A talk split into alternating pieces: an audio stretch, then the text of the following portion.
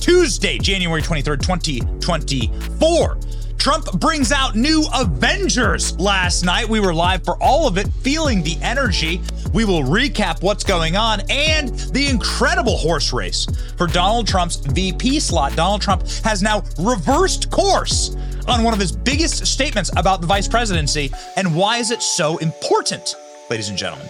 New report says that Biden knows Vice President Kamala Harris is not up to the job, and Congresswoman Marjorie Taylor Greene joins the show. My name is Benny Johnson, and this is The Benny Show. So, ladies and gentlemen, we will bring you all of the newest information from New Hampshire as it happens. We have multiple producers monitoring multiple feeds, and there is breaking news happening right now. Marjorie Taylor Greene will join our program from New Hampshire, from the primary, and will be live tonight. Now, we are not in New Hampshire. We went to Iowa. That was enough cold for this Florida boy right now. That's enough cold for our team. Our Rolls Royce is still defrosting uh, from our trip to Iowa. And so, ladies and gentlemen, we will be skipping uh, New Hampshire uh, for going there on the ground, but we will get you live coverage and also, again, bring you one of Trump's best surrogates, Marjorie Taylor Greene, from the great state of New Hampshire. When we got back from Iowa, we were like, man, we are feeling rough right now. Very glad that we use the Wellness Company. The Wellness Company is a company that make sure that we have the medications at hand for some of the many and interesting things that do come down the road when you're traveling a lot or when you're just like hanging out from everything from a tick bite to COVID to the newest bioweapon manufactured in Chinese lab by rat doctor Dr. Fauci. The Wellness Company's medical emergency kit is all you need for life saving medications, emergency antibiotics, Z-Pak, and more. A helpful guidebook will help you know what to use and when, authored by Dr. Peter McCullough, a friend of this show and an awesome dude. To order, just go to twc.health slash Benny. That's twc.health, twc.health slash Benny and enter the code Benny for 10% off. Ladies and gentlemen, the vice presidency. How do we and why do we obsess so very much about who Donald Trump's pick is for the vice presidency? Why are we following the tea leaves so very closely? We're not doing that. We're not like doing a massive, like, war room breakdown of every single thing that Donald Trump says on Iranian policy or on what he would do with China or the border, although we kind of know those things, right? The Chinese stock market is in complete collapse. As Donald Trump, the assuredness of Donald Trump's ascent to power uh, becomes more solidified, the Chinese stock market goes like they are inverse. Why does that happen? So curious. Hmm. It's almost like one president has been bought and sold at auction by China, and one president actually knows how to deal with the Chinese and how to ensure that America is dominant economically moving forward, and that these uh, people who steal our intellectual property and who are dirty communists um, and who create bioweapons literally to release upon the earth, um, that they, with the help of Dr. Fauci, that these people, like, you know, don't get taken seriously and actually are punished for their evils. Anyway, I digress. We are not doing hour long shows focusing on uh, China policy for the next Trump administration. Maybe we should, and maybe we will in the future. But we are reading and publishing every single time that Donald Trump or his campaign talks about the vice presidency for a single reason. Donald Trump is unique in American presidential history. Since the constitutional amendment was passed that presidents can only serve one term, uh, brought about by FDR's four terms as president, we n- have never seen a president run for office, serve a term, and then run again and serve another term. Donald Trump pulls off that feat. He'll be the first president to ever be a, you know, 45 and 47, right? For one term presidencies. Teddy Roosevelt famously uh, became president after an assassination and then ran again for president with a totally different party. But you're talking hundreds of years, you know, a hundred plus years ago for that to happen.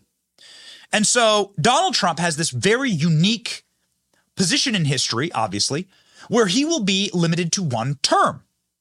Uh, I have a I have full faith that we are on the path to victory.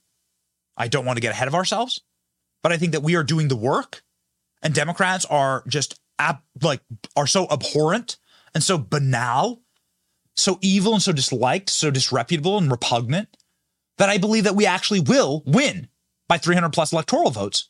And I believe that in my heart of hearts in November, from my mouth to God's ears. But why we focus on the vice presidency is because Donald Trump will only serve a term.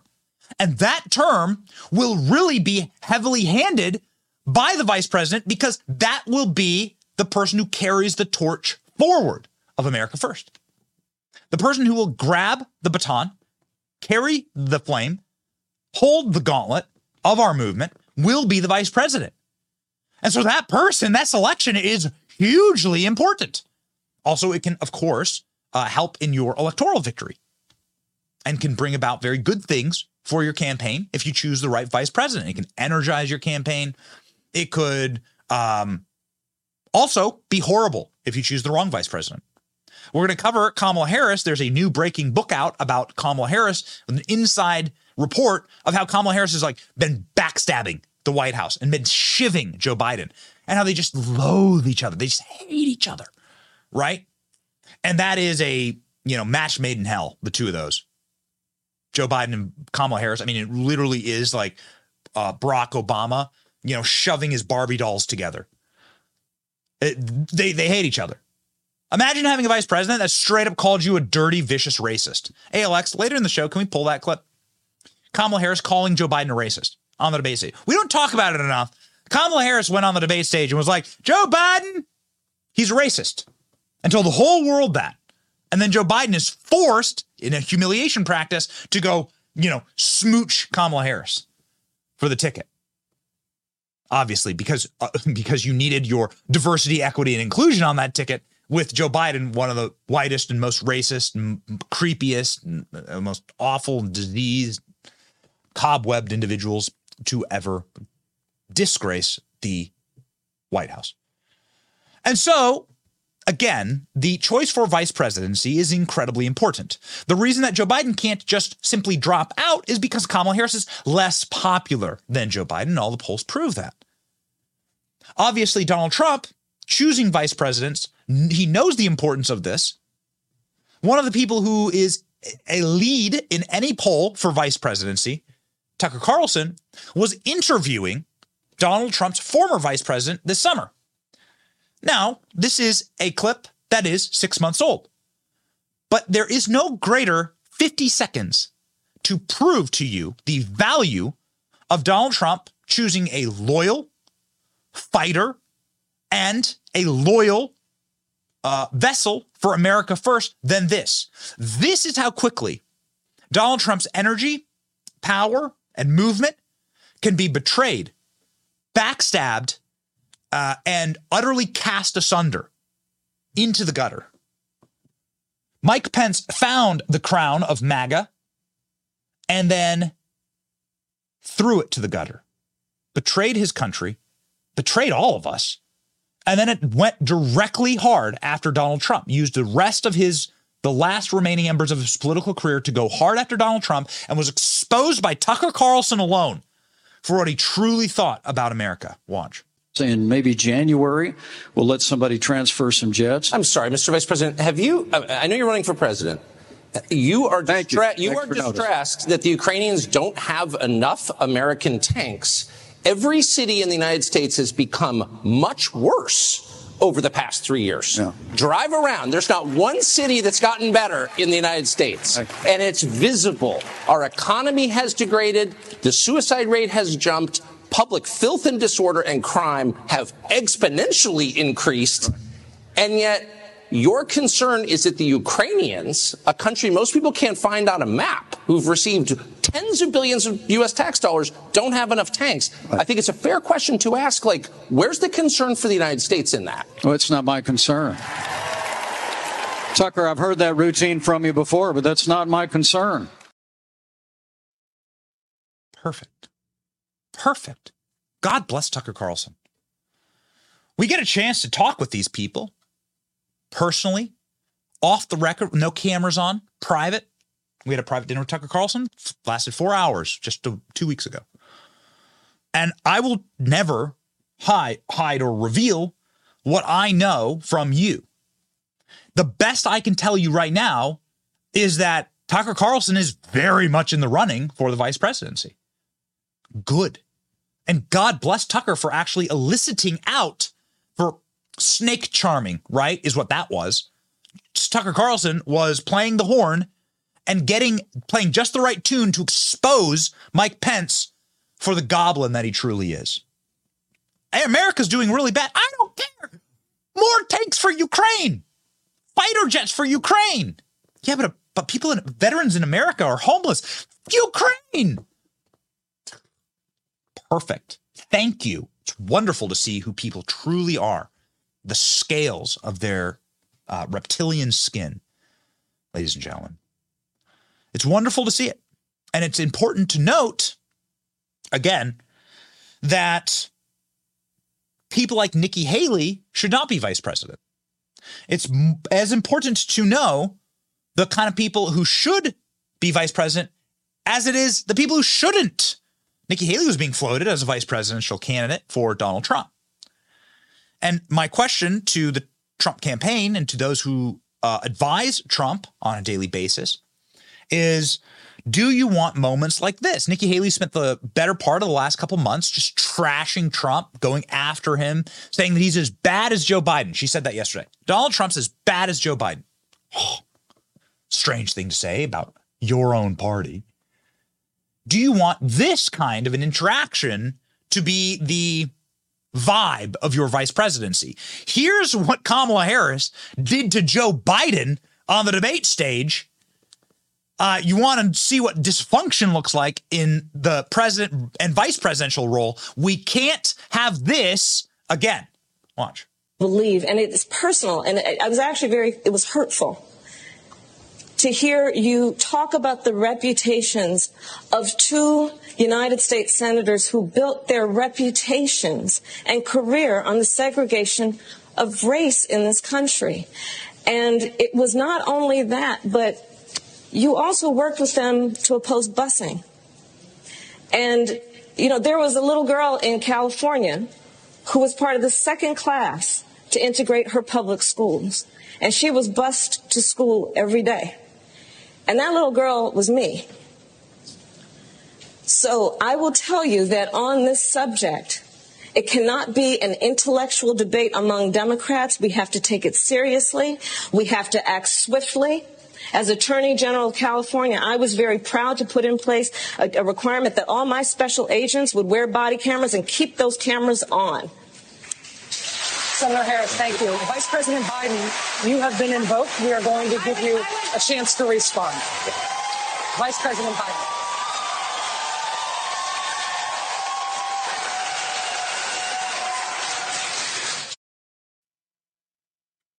You don't want that. You don't want that to be the mantle that carries forward MAGA.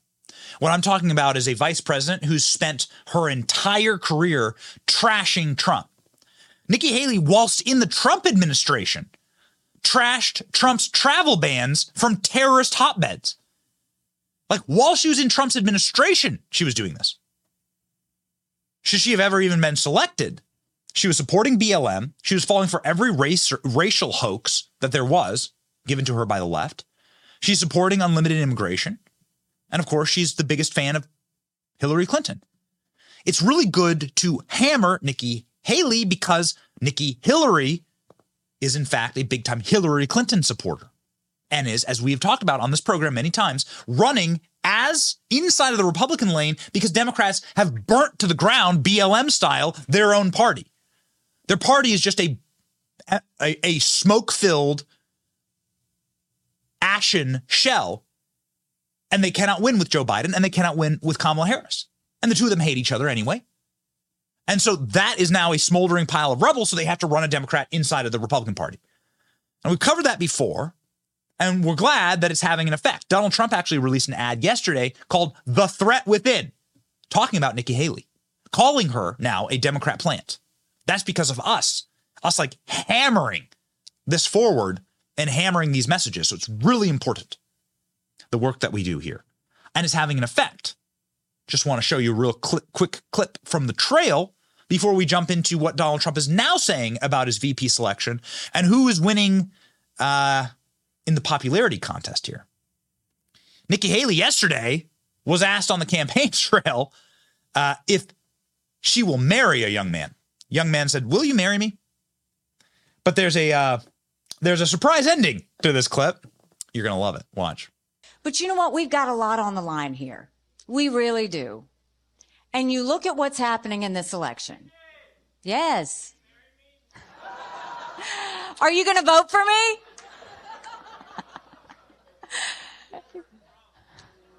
uh, get out of here. First off, you're a married woman. What the hell is wrong with you? Wait, hold up. Are you married? Do you have a girlfriend or a boyfriend? Are you have a wife or a husband? Like, are you married?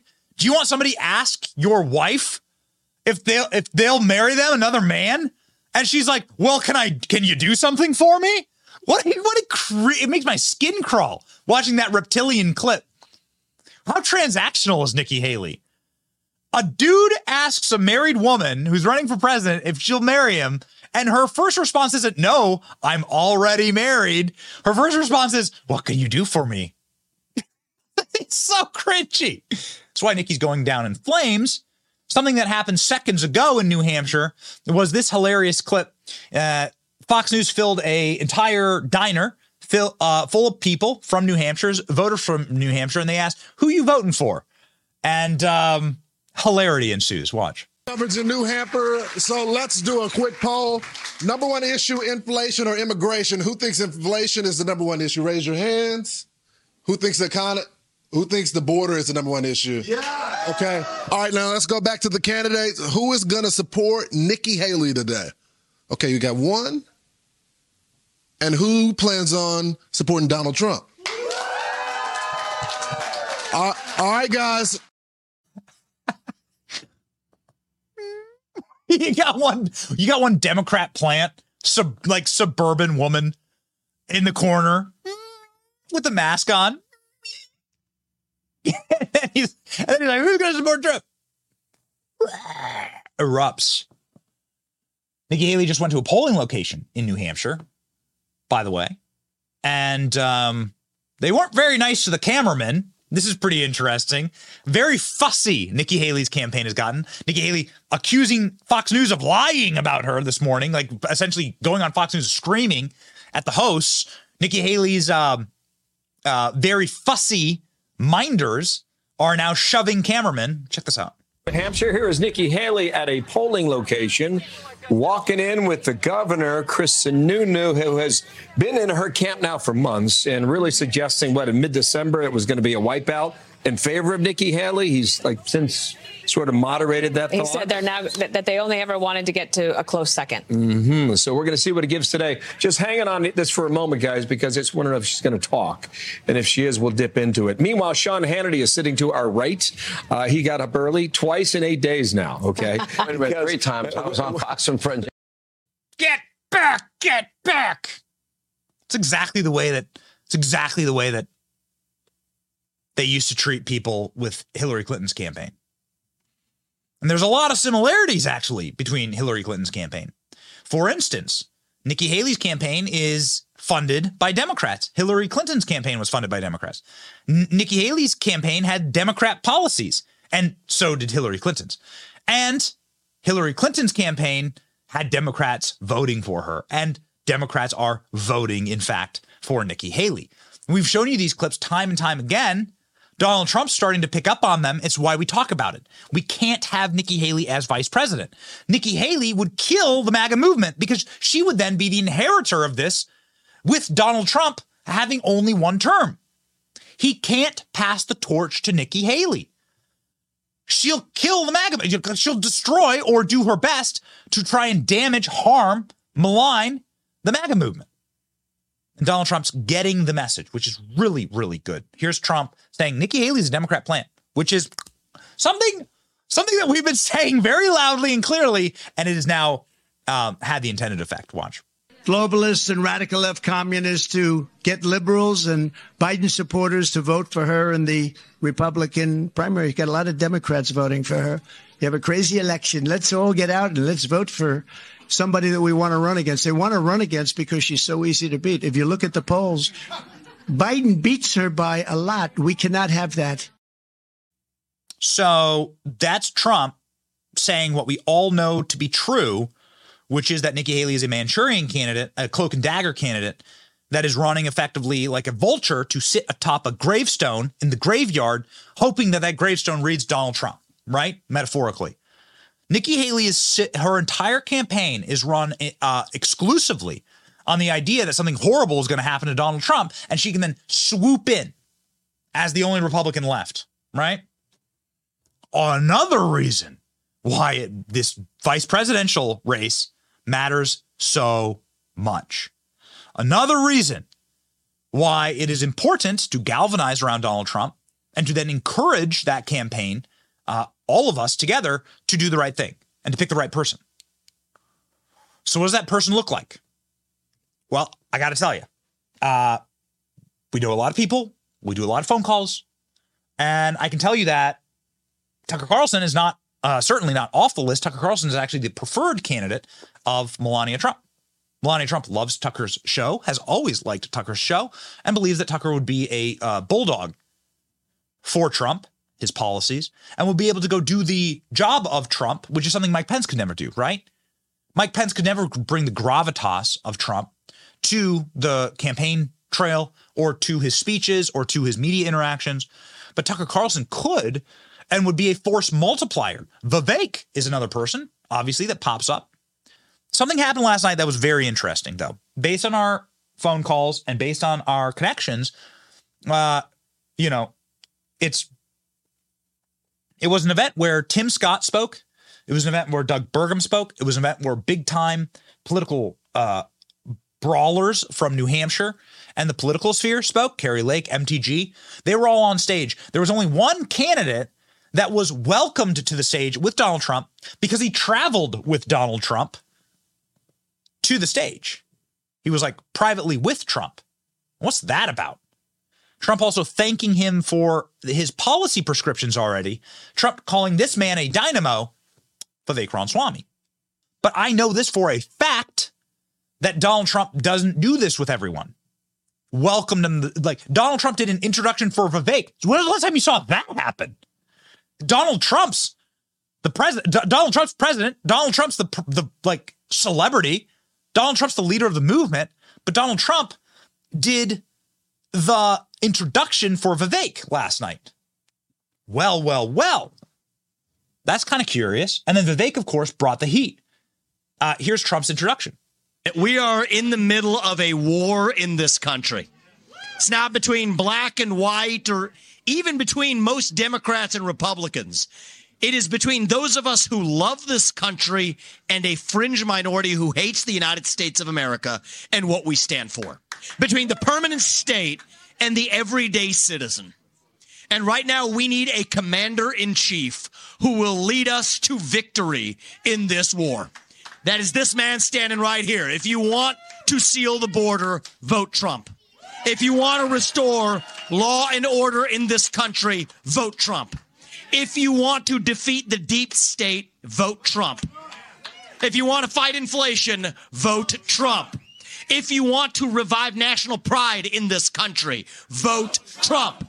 If you want to revive our national identity in this country, vote Trump. If you want to make America great again, vote Trump.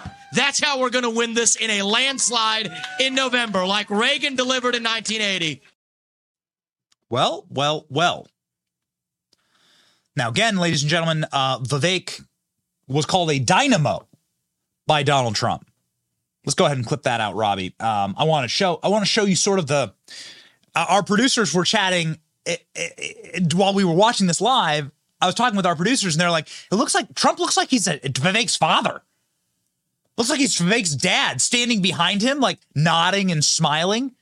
Trump often just kind of sort of stands behind these speeches, staring off into the middle distance, right? But with Vivek, uh, Trump was like very fatherly, very warm, very close. And again, complimented him in a way that I've never heard Trump compliment anyone. He calls him a dynamo. while clapping him on the back. What's that about? Well, we're very close with Vivek. We've reached out, and it turns out that the two of them were traveling together. In the middle of the speech, Donald Trump stopped and thanked Vivek for giving him policy prescriptions on central bank digital currency. This is, of course, the digital dollar, where the Federal Reserve can control your money and how you spend it. The true, the true end point of tyranny in our nation will be this when the American government can stop you from buying something because it has too much carbon in it. Oh my gosh, you can't get another mug. You already you reach your allocation of mugs. Can't buy it. Too much carbon to make your mug or have your coffee.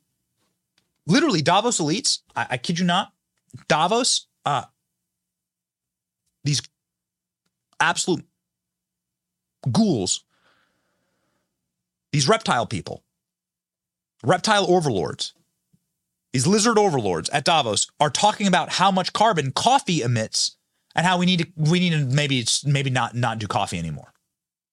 There is nothing these people won't do uh, in order to get total and full end to end control of your lives and to make your lives miserable, which is the end stated goal of collectivism and Marxism. The end goal is to reduce living to its lowest possible standard.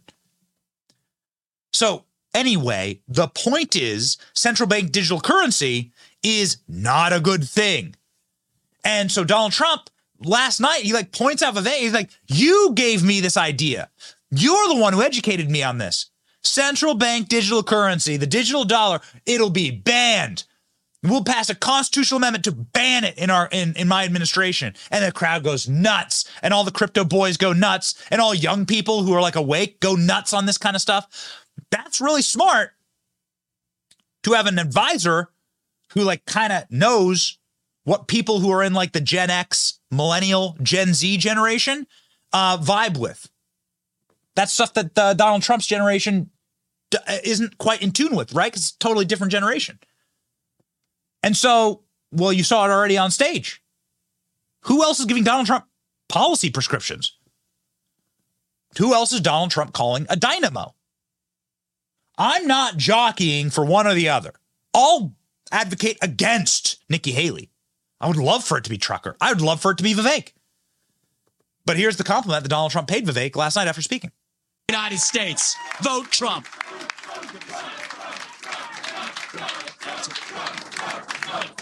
Thank you very much. Vivek, we love him. Dynamo. He's a dynamo. So you also, of course, need to have somebody who's young enough to carry forward the mantle. Donald Trump couldn't pick somebody else who's in his same age demographic because Donald Trump has stated his number one uh, goal in selecting a vice president will be the carrying forward of the MAGA movement after his single term constitutionally limited uh, in office. So it would have to be somebody who's a little bit younger, who has some pep in their step, and who could make MAGA for the next generation, America First for the next generation. Vivek Ramaswamy won a poll yesterday from the Daily Mail. Take this poll for what it is, okay? Top pick as Trump's vice president. Tim Scott in second. Tucker Carlson, Ben Carson tied for third. Well, nobody wants Tim Scott. Give me a break. I don't think anyone really wants Tim Scott. But these are the results of the polls. Donald Trump cares about polls. And here, here they are. See the two of them like clapping. See the two. Scroll down for just a second. See the two of them like clapping arms. Look at that. Doesn't that look like the Godfather or something? That look like a happy, like doesn't that look like a father like proud of his son? I'm just saying. I'm just saying. Now, Tim Scott also spoke, obviously, uh, yesterday, and did you know did the whole boom clap, hallelujah, uh, organ music for Donald Trump. it's, it's funny. Um, I find it funny. Uh, but it's, you know, not Tim Scott, who Donald Trump is thanking for some of his very popular with young people policies. So what is this? Like Vivek Ramaswamy is already advising Trump? Here it is from yesterday. Vivek Ramaswamy giving Trump like popular policy prescriptions to stop federal tyranny. Here we go. And this I do for Vivek because he's very big into it. I happen to agree with him, but he said, Could you mention this? I will never. She said, I love Vivek. We, I love him too now. I didn't love him when he was running, but I like him now. It's amazing the way you can like somebody when you win, right? But Vivek is great. He's really great. But he wanted this, and I'll give him full credit for it. It's very important, actually. I will never allow the creation of a central bank digital currency. Mm-hmm. So, listen, people are saying that Vivek is part of the Avengers now. The, Donald Trump's team are calling Vivek an Avenger. But you may not you may not like it. There are some people who really don't like Vivek. You may not like it, but this is what T- Trump's team are straight up saying. They're calling Vivek the Avenger. So here's a photo backstage of Donald Trump and Vivek. Uh, can I get that Jason? Can I get that Jason Miller ALX um, tweet where he actually literally calls him an Avenger? Here's a photo of them taking a selfie in New Hampshire. These are all three guys that ran for president against Donald Trump. They all ran for president against Donald Trump. And now they're all endorsing Donald Trump and taking photos together and endorsing him on stage. Vivek posting a meme. Trump equals 47. this used to say Nikki Haley equals corrupt. Jason Miller is, you know, arguably Trump's top advisor, senior advisor, President Donald J. Trump. Jason Miller straight up calling uh, Vivek an Avenger with Trump and posting this photo. So this is now self styled what the Trump campaign is calling them. What do you think about that? It is what it is. Donald Trump was on stage two weeks ago uh, in a Fox News town hall. And Donald Trump made a ton of news by saying, I already know who my vice president is. I've already decided. Now, I thought that this absolutely meant it was Tucker. And I'll tell you why. Watch the clip. Who would be in the running for vice president? Well, I can't tell you that really. I mean, I know who it's going to be. Give us a hint. I'll give you. We'll do another show sometime. Well, what about any of the people who you've run against? Would you be open to mending fences with oh, any sure, of them? I will. I will. I've already started like Christie better. Uh, no. Christie, no, Christie for vice president. I don't, I don't, see it. I don't see it. That would be an upset. Christie for vice president. You know, Ladies and gentlemen, I'd like to announce. Now, I do want to get to this other question before. The the joke there was that Christie had dropped out uh, an hour before that town hall. Now we went wild on that because Donald Trump, you could see there in the way that Donald Trump was sitting and in the jokes that he was playing, the way he was like winking and nodding to them can you lo- can you load this for a play beside, please? I want you to see Donald Trump's body language here. He was joking, I think, saying it's going to be Tucker Carlson. Because he the way he's behaving towards Bret Baier and Martha MacCallum is like you're going to give Donald Trump a show again. The way he's behaving is like, yo, you're going to love it. We'll have to do another show on it sometime. I took this as Donald Trump making a joke about Fox News firing Tucker, and now Donald Trump literally forcing Tucker down the throats of Fox News executives who made that the worst media decision um, I've ever in my lifetime, certainly. The stupidest uh, and most suicidal business decision ever made. That being said, Tucker Carlson's doing amazing right now. And so Trump was making a joke. You're going to do another show on it. You know, I'll force Tucker Carlson on you. And many people love that idea. Many people love that idea. Uh, Trump was asked by that same moderator, that same anchor on Fox, Bret Baier, about his vice presidential choice uh, two days ago. This was right before Ron DeSantis dropped out. And Bret Baier had the same question, saying, You told me you already made this choice. So what is it? Let's listen. You said in our town hall that you had an idea, or you might have already decided about your VP pick. When do you think you're going to make that?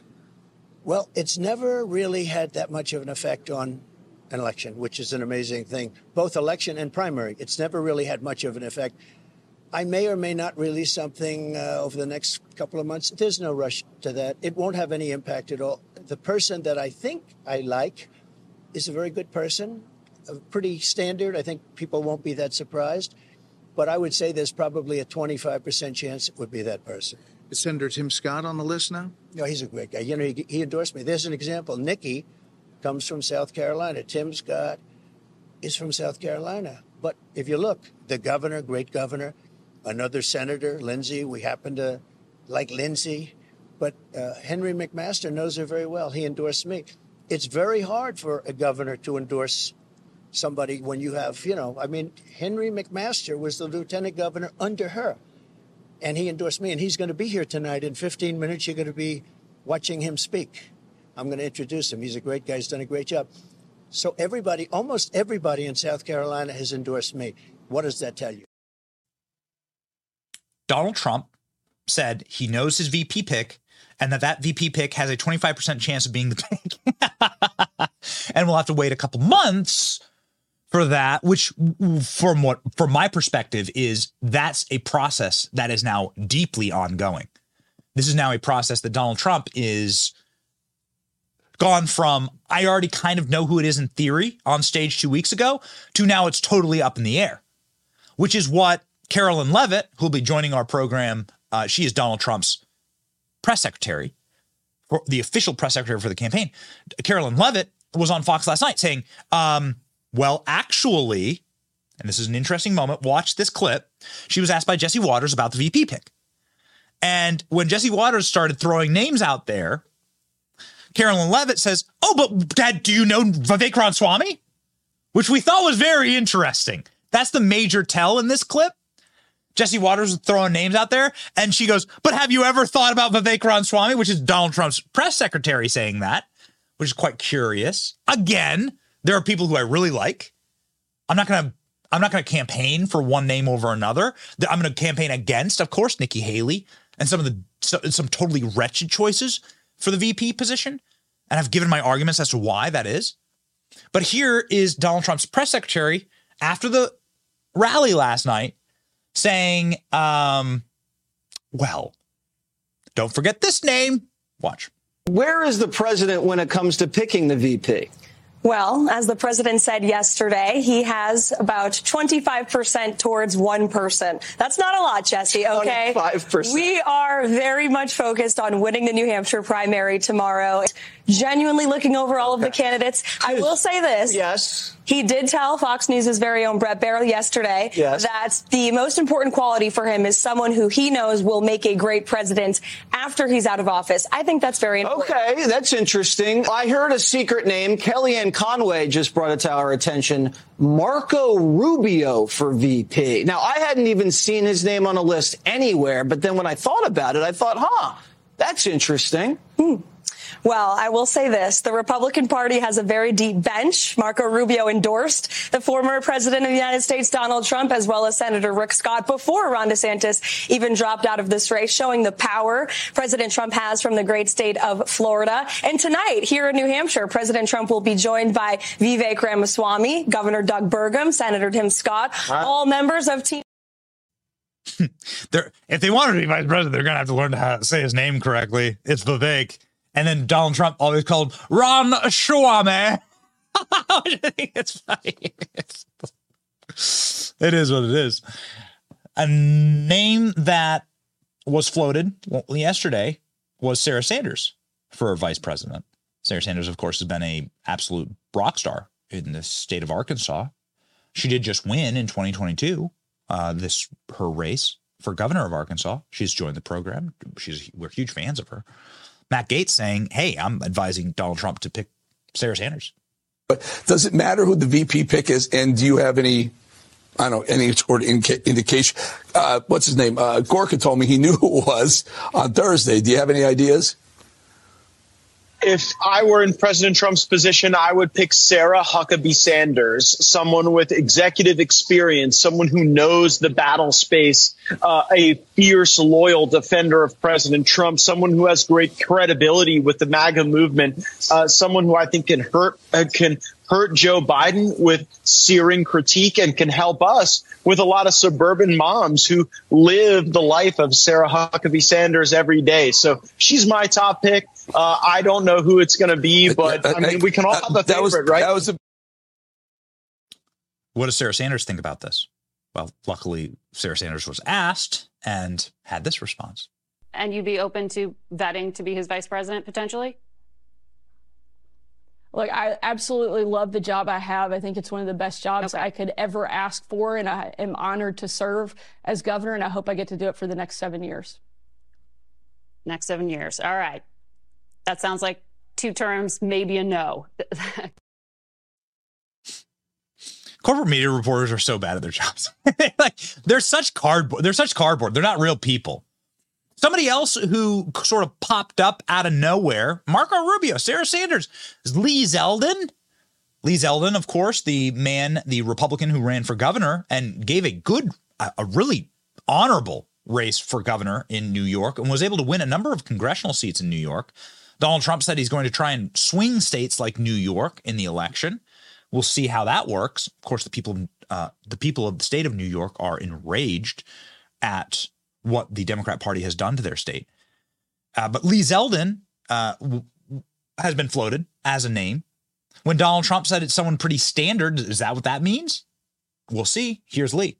As far as President Trump picking a vice president, uh, look, he's already gone through this for four years. Uh, he he had a vice president, and and now he has maybe certain traits uh, in mind, a certain chemistry he's looking for, hard work and loyalty, uh, and it's a big decision to make.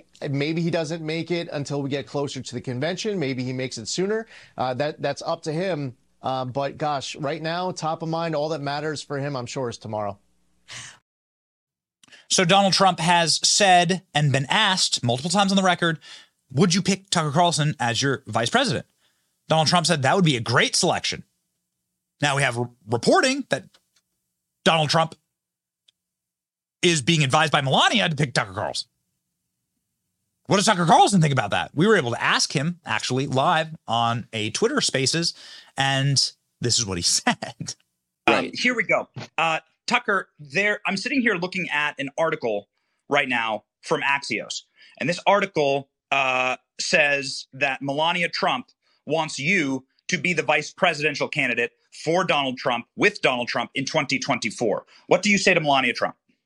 Well, she hasn't texted me that, and it's in you know a publication published in Washington. So I'm gonna I'm gonna kind of reserve judgment on that. Obviously, I'm flattered if it's true. I like Melania.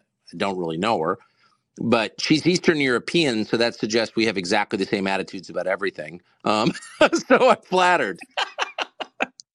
Good on you, Tucker. Very coy. And you'll notice, same thing Tucker says in private, same thing he said to me in private, he said in public. It's not a no. And I can tell you that Donald that, that it's something that is in consideration. Okay? That's all I can tell you. Same thing with Vivek. That's, that's all I can tell you, right? That's it. It's something that's being a ball that's being rolled around. Tucker Carlson asked, Would you be VP? And Tucker said, ah, Here's a suggestion. Go. I mean, I, but the case, I, I kind of like Vivek. I think he's one of those people who everyone beats up on Vivek for being, he's a phony and all this stuff. I don't know. I, I've covered a lot of campaigns going back to 1992, and I've noticed this thing in many candidates, and I notice it in him.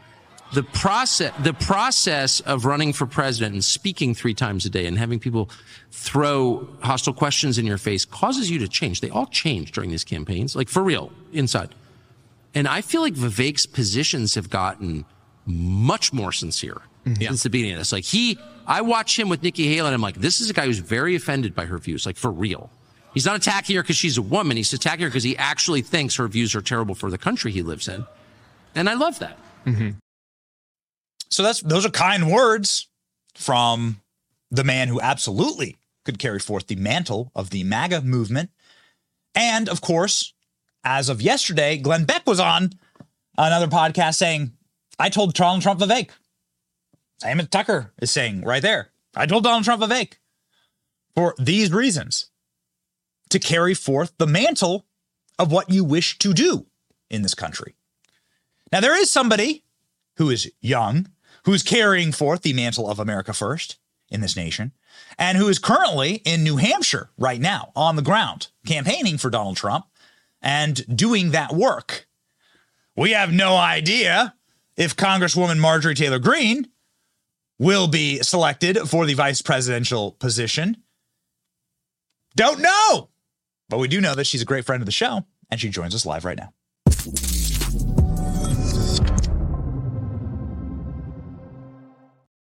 Congresswoman, a full show on the VP selection. I think the primary is officially over. What are you seeing from the ground? And what's your advice to Donald Trump on a VP? Well, I think this is a really fun uh, topic of conversation. But I have to tell you, here in New Hampshire, it's all about the primary and it's all about today being election day. And I got to tell you, Benny, it's really exciting. People are fired up to elect President Trump. I've heard um, uh, some voters coming out of polling locations actually saying they were going to vi- vote for Nikki Haley, but they switched to President Trump. And I think we're seeing a true referendum on the Republican Party in this primary. And I think the primary is over after tonight. We're going to see Republican voters and voters all over New Hampshire telling the Republican Party in the same way that Republican voters all over the country are telling the Republican Party, we are sick and tired of the neocons. We're fed up and we're done with the RINO establishment uniparty Republicans. We are ready for the Republican Party to finally embrace America First policies and MAGA policies moving forward. So this is this is a referendum on the Republican Party, and I can't wait to see the outcome of the election tonight. You have a, a clip that's going viral, at least on our X page, that is you going hard after the Bush dynasty and saying that it's Donald Trump who put an end to the Bush family in Republican politics. Can you expound on that? Yes, absolutely. In 2016, President Trump ended the Bush dynasty, defeating Jeb Bush. And the, he also, at the same time, ended the Clinton dynasty when he defeated Hillary Clinton, which is, I would argue, that was the the one uh, thing that the Democrat Party have never forgiven him for. Now we're seeing in this election where he is going to defeat neocon Nikki Haley. This is a complete end to the neocon Republican establishment. Uh, you know, the Bushes represent them. They adopted Nikki Haley. They they adopt people like Liz Cheney those type of republicans that's what i'm talking about and and that is the most important message that is happening in this republican primary Nikki Haley said that uh, Hillary Clinton is her idol, is somebody that motivated her and inspired her, in her own words, to get into politics. How can somebody like that wish to run for president as a Republican?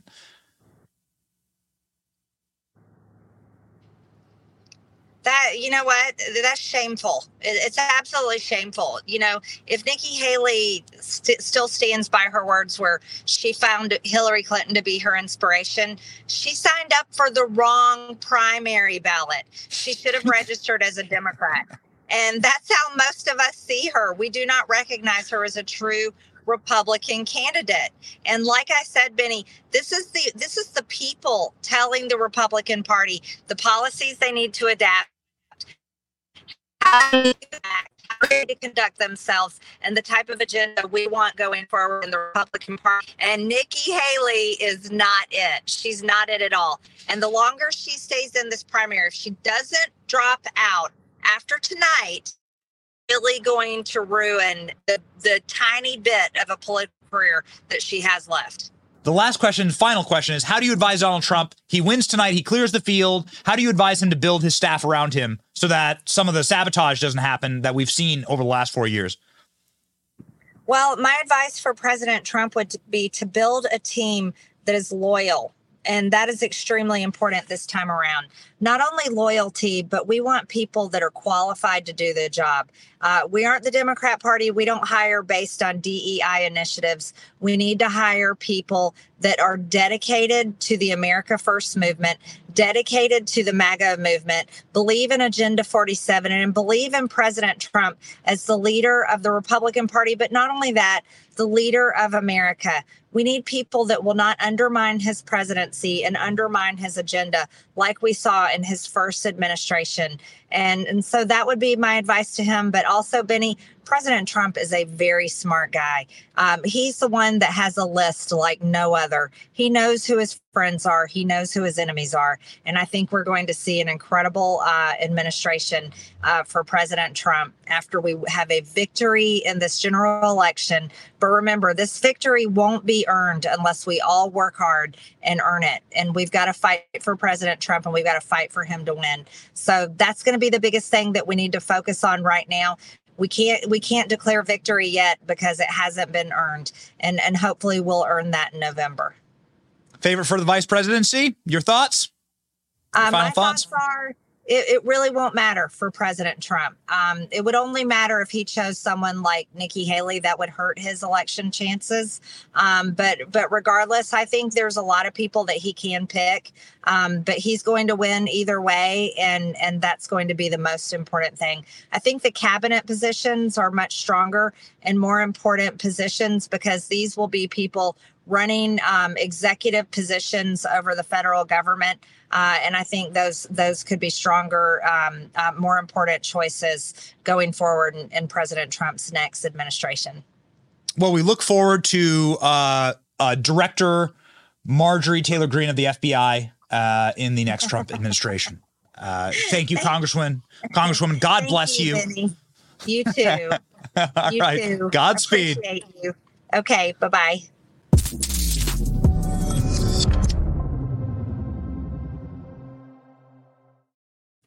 Ladies and gentlemen, the great Congresswoman from Georgia, from the trail in New Hampshire.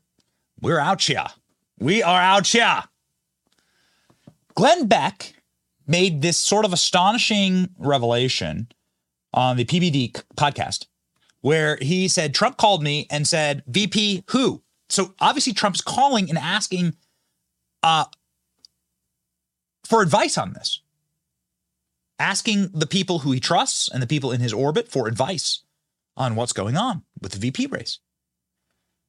And Glenn Beck said a name, and Donald Trump said, Hold up. That's what everyone's telling me, which is very interesting and, well, quite telling. Have a listen. Last week, Donald Trump called me and he said, uh, Any advice on who I should pick for vice president. Oh, really? Who, who, do you think? Not that he, I mean, he's probably calling everyone. But that's great that you're on that yeah, list. so he said, Who do you think? And I said, I don't know how you're going to feel about it, but this is the day, I think it was the day he trashed Vivek. And I huh. said, Vivek. Um, and he said, Why do you say that? He said, That's the number one response from everybody I've asked wow. that question. And I, he said, Why do you say that? And I said, A, he can defend you. He's right in your pocket. And while you're defending this, he's watching your back defending this. I said also, um, I think he's his, some of his ideas are really, really good. Yeah. He connects with the youth, which now the latest uh, of 18 to 24 year olds that voted for Biden, they're not voting for Biden.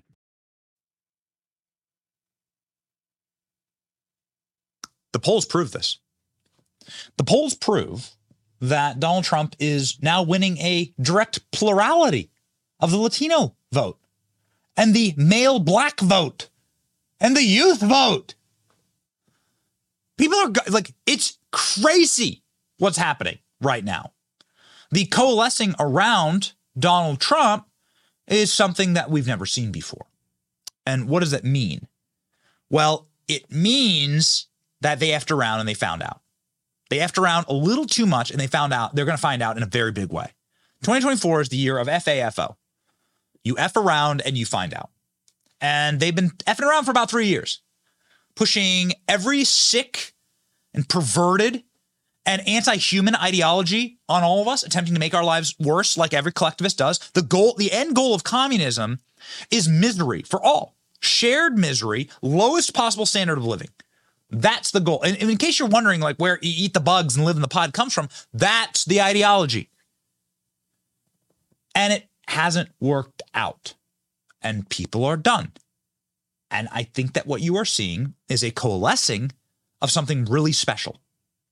I want to load up this clip, ALX, grab that clip of the CNN interviewing young people with Donald Trump. Young Trump supporters. We're talking dudes that are like 18 years old. Okay. And CNN goes out to a Trump rally and puts a camera and a microphone and these young dudes' faces and says, Hey, why are you supporting Trump? They're wearing MAGA hats, right?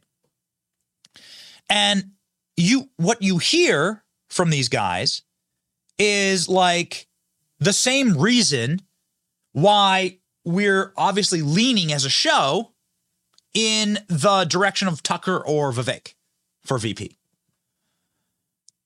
The reason why is that young people need something to be aspirational toward. Joe Biden, Donald Trump, th- that generation is just not it, right? When it comes to inspirational or aspirational for young people. And so when you hyperdrive your campaign, which is already winning the youth vote, which is astonishing, actually, the 18 to 35 vote is going for Trump. What world do we live in?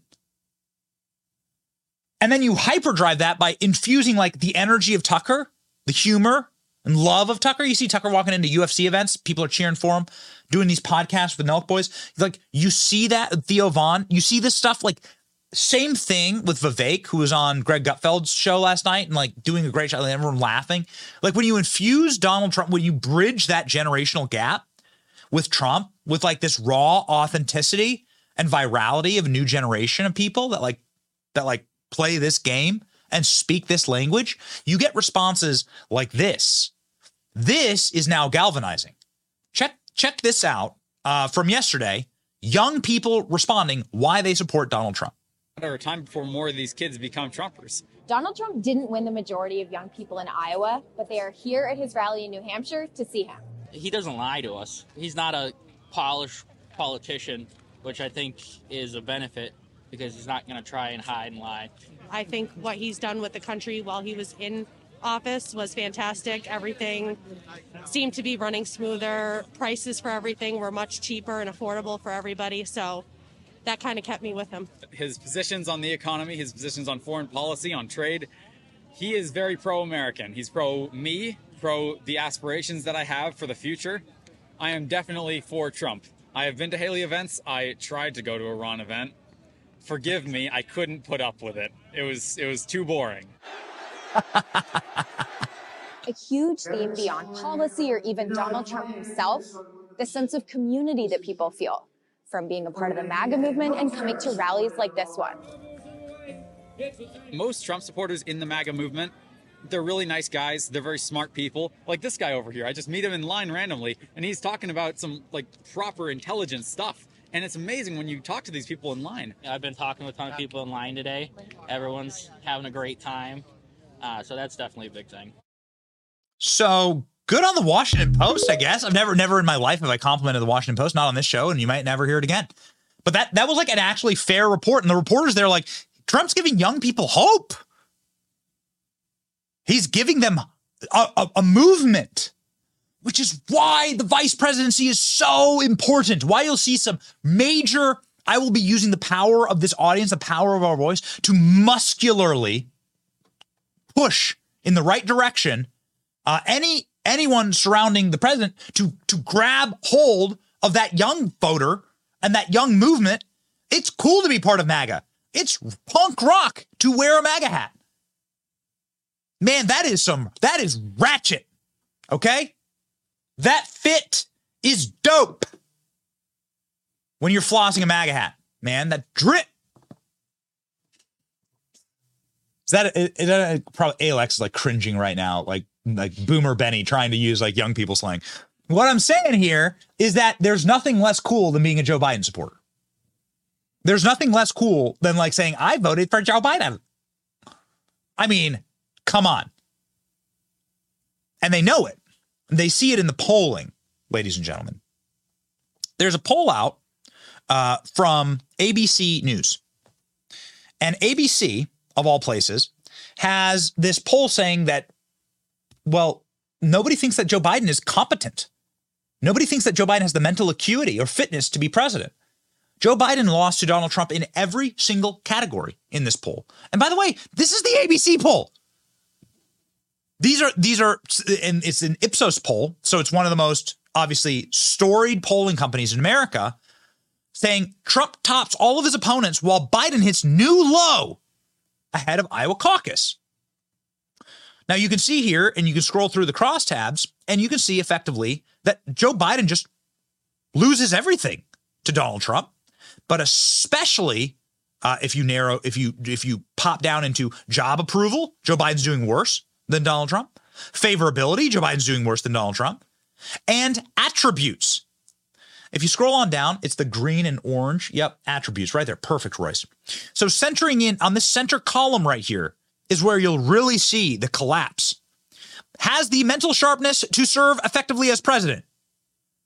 Uh, for the orange, orange bar, good. Orange bar represents Donald Trump. Oh, so racist, ABC. And that means that Donald Trump has good enough physical health, 57%, 47%, has mental sharpness. Look at Joe Biden. A quarter of people think that Joe Biden has the mental sharpness or the physical health to serve as president. That ain't good. Even Donald Trump yesterday making a comment that he thinks Joe Biden's going to drop out. This made a ton of news. And then, of course, cringe Jean Pierre was asked about at the White House. Here's Donald Trump from yesterday on the trail saying, yo, Biden's going to drop. Donald Trump reads the data just like we do. Check it. Do you think Biden will drop out? Personally, mm-hmm. I think so. Okay. I think so. Now, at the White House, cringe Jean Pierre was asked specifically about this polling. So Donald Trump saying Biden's going to drop out. A plurality of Americans are saying Joe Biden is unfit for office, doesn't have the mental sharpness to be president. And Donald Trump does, by the way. A plurality of people saying Donald Trump has the fitness and mental sharpness to be president, and Joe Biden doesn't. Cringe was asked by Peter Doocy at the White House yesterday about this exact polling, and oh, it was a thing of beauty. This is our nuclear cringe for the day, ladies and gentlemen. You're going to love this one. Go.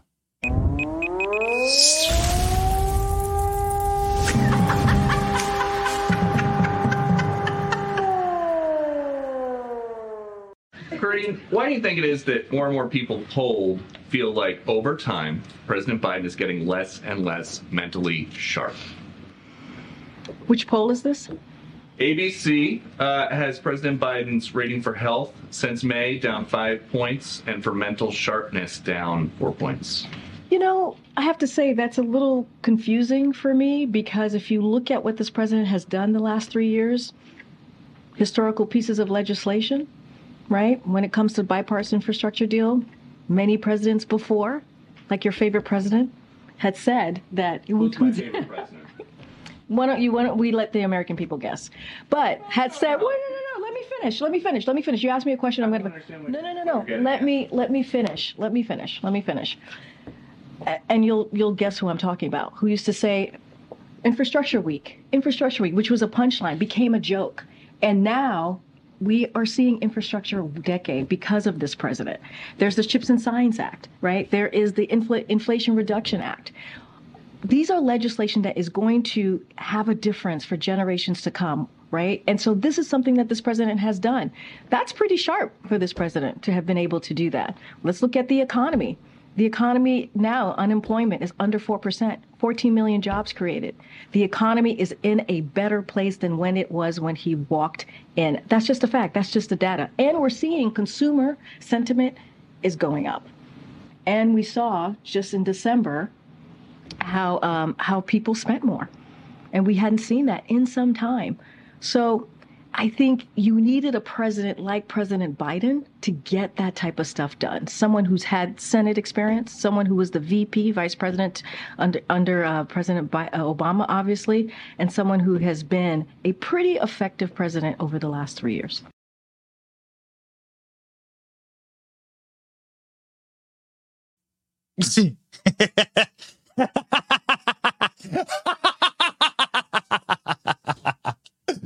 Imagine if it's your job to defend Joe Biden every day. And one, you can't speak the English language. Two, you have uh, the an IQ of let's say like the temperature of a morgue, 65 to 55 degrees. And then three, when asked to defend Joe Biden, you immediately attack Donald Trump and then when really asked to defend Joe Biden, you say, he's done a pretty good job. So good. It's so good. And even Democrats aren't buying it anymore. There's a guy who's running against Joe Biden. His name's Dean Phillips. And he had a mental breakdown actually yesterday. We thought this was really interesting. No, no one's paying attention to him because the media is trying to ice him out so that nobody knows that like there's a primary against Joe Biden. But this guy's a member of Congress. He's from Minnesota. He's well respected.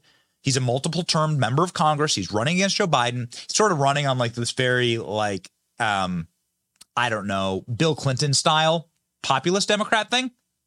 that used to work for Democrats really well, and they lost their damn minds.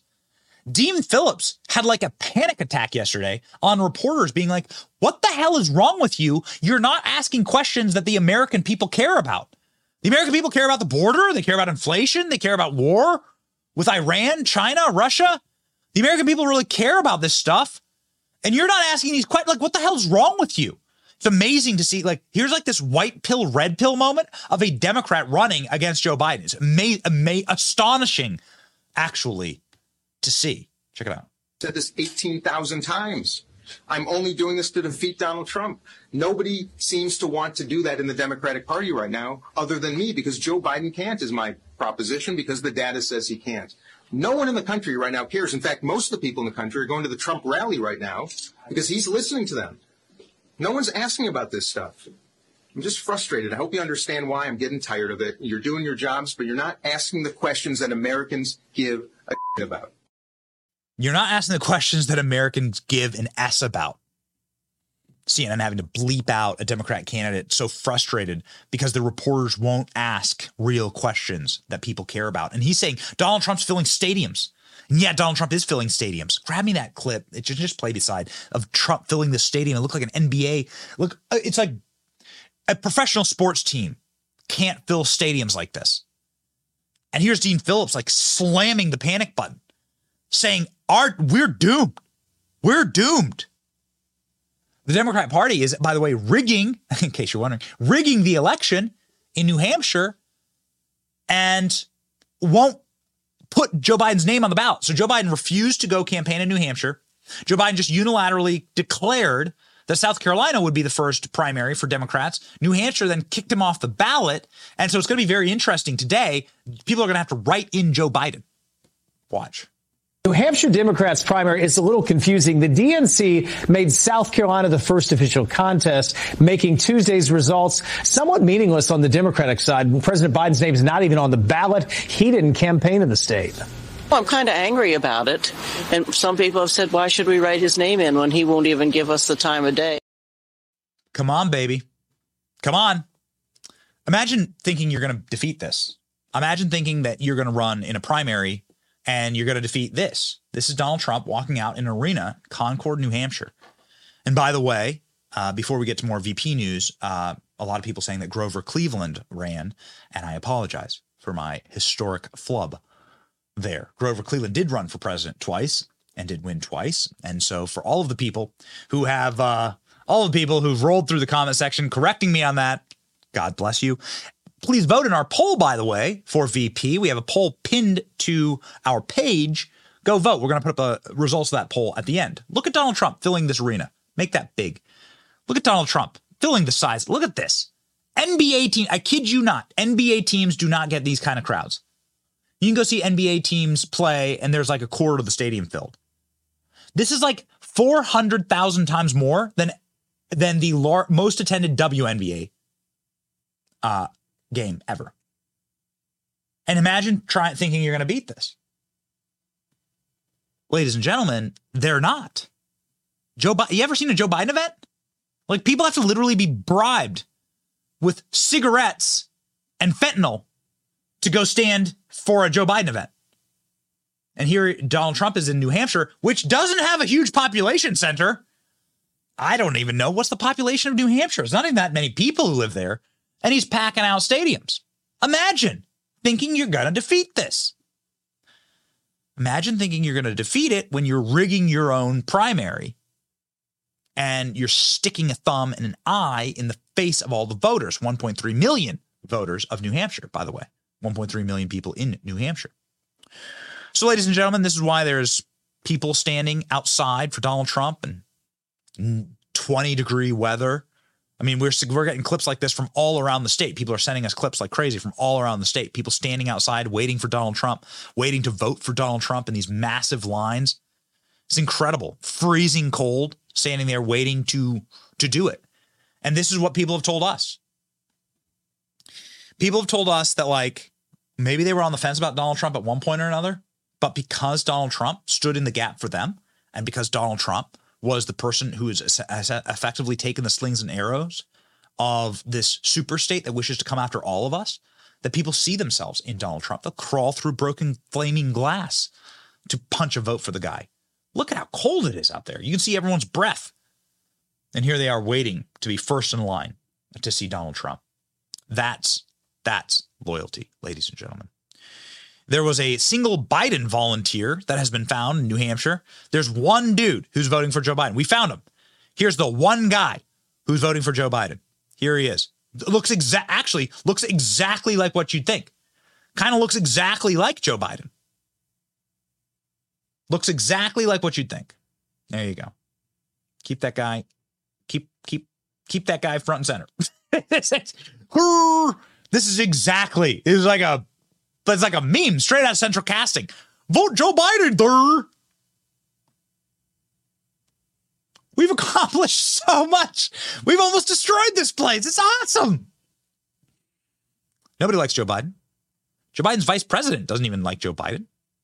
In a brand new book that's been published, Biden knows full well Vice President Kamala Harris is not up to the job of commander in chief. And he preferred Michigan Governor Gretchen Whitmer as his running mate in 2020 before caving to public pressure, according to a new book out.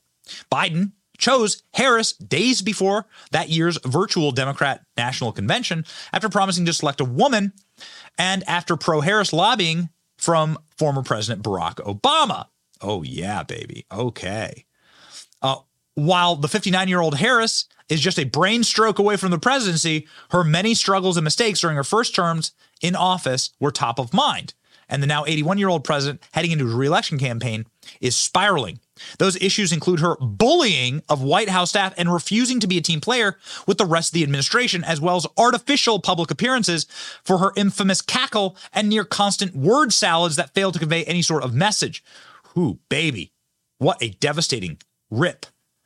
A steady drip of resignations from the VP's office has come as a result of her soul destroying criticism. One staffer griped to the Washington Post at the end of 2021, an event forcing her to stop using her favorite curse word, mother effer. The hilarious, incompetent, trailblazing radical suffered disastrous and comical first years as vice president, Spearing ads, noting that her limited authority as Biden administration's border czar. Oh man. So Biden, the, the Biden team out for out for blood. They can't drop out because they know it'll go straight to Kamala.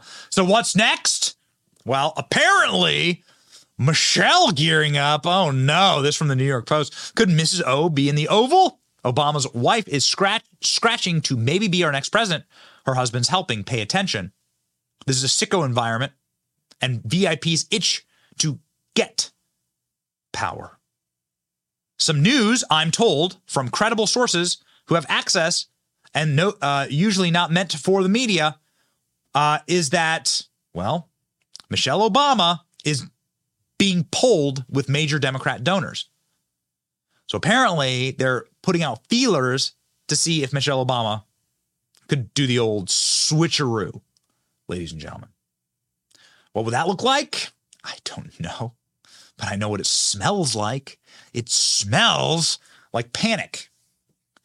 That's what it smells like. Pure and total panic from these people. And so we encourage you, ladies and gentlemen, uh, to keep your heart strong, to steady the pace, and to march forward because we're winning. They're panicking, they're losing their minds. And they can't believe that they're back into a rematch with Donald Trump, but a much stronger Donald Trump and a much weaker, more frail, more diseased Biden and his administration, rot to the very center with a bad diversity hire as vice president. Vice presidential selections make and break administrations. They are important. Don't let anybody tell you otherwise. Also important is keeping our show independent. It is why we thank you, brigade members, and why we ask of you to go to BennyJohnson.com and sign up to be a part of the Benny Brigade. If you're part of the Benny Brigade, then you help support this show and keep us functioning. You help keep us independent. You help keep us going. We got no strings to hold us down. We're one of the very, very few independent shows that are out here. And we want to stay that way. And so we thank you for signing up for the Benny Brigade. Costs less than a $5 foot long per month, and you can keep us going, ladies and gentlemen. We will be reporting live tonight for the Iowa, sorry, Iowa caucuses, New Hampshire primaries. And, well, you're going to want to be tuning in. I think it might be an early night, but we'll see. We have a slate of guests that are booked. Marjorie Taylor Greene, of course, from the car, using her cell phone to come on the show. But hey, I mean, you know, whatever. That's authenticity, baby. Ladies and gentlemen, what cell phone service did Marjorie Taylor Greene use? Well, I don't know for sure because I, I don't have Marjorie Taylor Greene's cell phone, but I do know if we were on the road with her, we'd be using our Patriot Mobile. Patriot Mobile is America's only Christian service wireless provider. When I say only, I mean trust me, they are the only ones. Patriot Mobile offers dependable nationwide coverage. Of course, the Marjorie Taylor Greene interview in rural New Hampshire. Click, click, click. Locked in, baby. You can use Patriot Mobile without funding the left. They are a free speech company and they wish to keep you free. Their 100% based US customer service team makes switching easy. Make the switch today. Go to patriotmobile.com slash Benny or call 972-PATRIOT. Get free activation when you use the offer code Benny, B-E-N-N-Y. Make the switch today and support free speech. Ladies and gentlemen, we support you with the best thing that we can possibly, possibly give to you, which is uplifting and motivation and um, the abundance of a full heart uh, that is set and ready to fight. We are fighting right alongside of you, and we do so uh, in battles not of this mortal world, but in spiritual battles. So we end every single show with the Bible verse, the sh- verse of the day, Jeremiah 29 11. For I know the plans that I have for you, declares the Lord plans for welfare and not for evil, to give you a future and a hope. Ladies and gentlemen, God has a plan for us. It is not a plan to make our lives miserable. He would not have created this gorgeous, beautiful, scenic, and enjoyable world were he trying to simply fry us like ants on an ant hill with a magnifying glass. God actually wants us to live full and rich lives here and wants us to enjoy our time here and have like uh, uh, fellowship with each other. That's why we do this show. And it's also why we hope to give you hope, like f- hope for the future. For I know the plans I have for you, declares the Lord, to give you future and hope. And so that is what we'll do on this program. And we'll continue to do it because that's actually one of the most powerful things on earth, arguably the most powerful thing on earth. Ladies and gentlemen, our hope is full, our cup is full, and we bring you more coverage tonight. Please join us uh, Uh, around the six o'clock hour Eastern Standard Time for the New Hampshire primary results with a stacked show of special guests. And we'll see you then. My name is Benny. We're fighting right alongside you. See ya.